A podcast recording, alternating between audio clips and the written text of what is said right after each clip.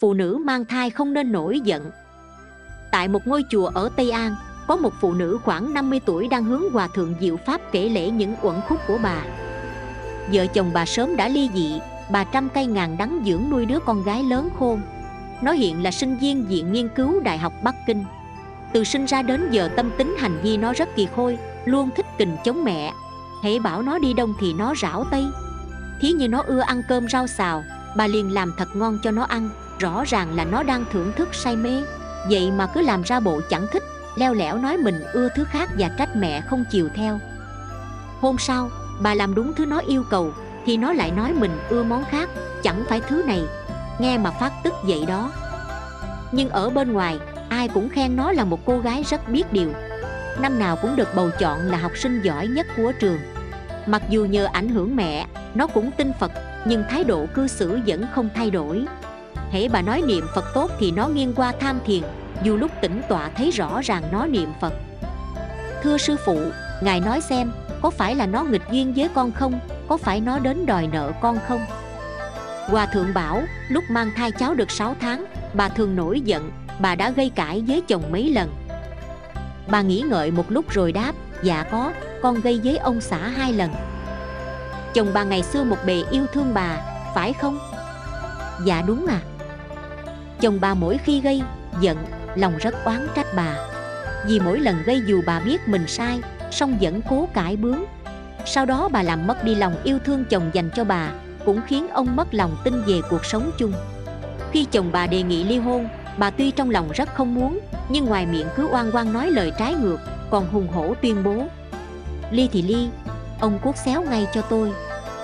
Từ hồi ly dị đến giờ bà không tái hôn là bởi vì hối hận và hoài niệm đúng không? Đột nhiên bà bật khóc tức tưởi nghẹn ngào, lệ tuôn vàng dụa hòa thượng nói tiếp, lúc bà gây cãi với chồng, thai nhi trong bụng cũng khởi niệm tức giận bà. Cơn phẫn nộ của bà cũng làm thương tổn đến gan tạng con bé. Bà có lỗi nhưng không chịu nhận mình sai, dẫn tới vợ chồng phải ly dị khiến cháu bị mất mát tình thương của cha. Mà nó chủ yếu là vì cha mà đến đầu thai làm con gái hai người. Cho nên tận trong sâu thẳm của ý thức nó đã có sẵn niềm oán hận bà. Thực ra, nội tâm bà đã thầm sám hối lỗi xưa với chồng, chỉ là không chịu công khai nói ra thôi. Có một cách giúp bà chuộc lỗi mà không làm ảnh hưởng đến cuộc sống gia đình hiện tại của ông. Để ông biết bà đã ăn năn, thì hãy dùng tâm sám hối đó đối diện với con gái. Chính do sai trái của bà khiến đời này nó bị mất đi tình phụ tử. Khi ở nhà bà hãy chí thành tụng để ba bộ lương hoàng sám. Dưới sự gia trì của phật thái độ con gái đối với bà sẽ thay đổi, nó sẽ thành một đứa con hiếu thuận. Chuyện thứ hai, quan gia trái chủ đòi nợ. Nhà tiểu điền là gia đình phật hóa, gia cảnh tuy không giàu, nhưng cuộc sống rất hạnh phúc tự tại. Nguyên nhân tiểu điền phát tâm học phật bắt nguồn từ câu chuyện ly kỳ của phụ thân cô. Phụ thân tiểu điền, từ đây xin gọi lão điền, là một nông phu miền nam điển hình, có đủ phẩm hạnh siêng năng cần lao cố hữu của một nông gia. Hằng ngày hễ mặt trời mọc thì làm mặt trời lặn thì nghỉ. Cứ thế mà sống qua năm tháng hôm nọ, nhà nông tất bật với vụ mùa nên lão điền phải làm miệt mài đến 11 giờ khuya. Xong việc, ông lê bước mệt mỏi, vừa quẹt mồ hôi vừa đi trên con lộ nhỏ quen thuộc để về nhà. Đang đi mãi miết, tới khúc quanh, bỗng ông thấy xuất hiện mấy bóng đen xông thẳng vào mình. Chúng còn quát lên âm thanh khàn khản đứng lại. Không được đi, thoạt nhìn, lão điền cho rằng mình đã gặp bọn cướp liền dung quất lên, hung hăng đánh nhau già. Bữa trúng một người trong bọn họ, chỉ nghe gian lên một tiếng chảng, rồi không thấy mấy bóng đen kia đâu nữa. Lúc này lão điền sẵn tiện, còn dung quốc đập bừa vào chung quanh thêm mấy cái nữa. Nhưng đoán một cái, bỗng quá ra đánh vào, đỉnh đầu mình. Thế là sau đó xảy ra việc gì ông cũng không nhớ được thực ra mấy bóng đen đó là những chúng sinh thuộc cõi quỷ, chính là oan gia trái chủ, đời trước ở trên chiến trường từng bị lão điền sát hại.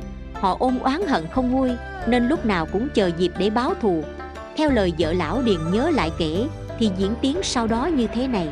Tối hôm ấy gần 12 giờ, tôi đang ngủ, đột nhiên nghe trong nhà bếp có âm thanh gian lên, ta sẽ giết ngươi, ta sẽ giết ngươi. Khi tôi chạy vào bếp, thì cảnh tượng trước mắt khiến tôi bủn rủn cả người té ra là ông xã tuấn tú nhà tôi đang nổi điên. Ông vừa hướng không trung chém loạn xạ, vừa hò hét in ỏi. Lúc ấy tôi sợ đến phát run cầm cập. Sau đó thì hô quán nhờ láng giềng sang hỗ trợ, phụ đưa ông xã tới bệnh viện. Sau chuyện này, bà con chồng xóm bàn tán xôn xao. Họ nói, lão điền gặp phải lũ quỷ rồi phát điên. Nay đây tôi xin nhắc nhở mọi người, lúc đi đường trong đêm tối mà nhìn thấy bóng đen hoặc khi đi qua nghĩa trang hay nhà bỏ quan nào, nếu trong lòng cảm thấy sợ thì tốt nhất nên niệm phật hoặc tụng chú. Làm vậy không những giúp tiêu trừ mọi hoảng sợ trong tâm mà còn giúp ích nhiều cho những chúng sinh mà mắt thịt không nhìn thấy được. Lão điền điên một trận tới 30 năm.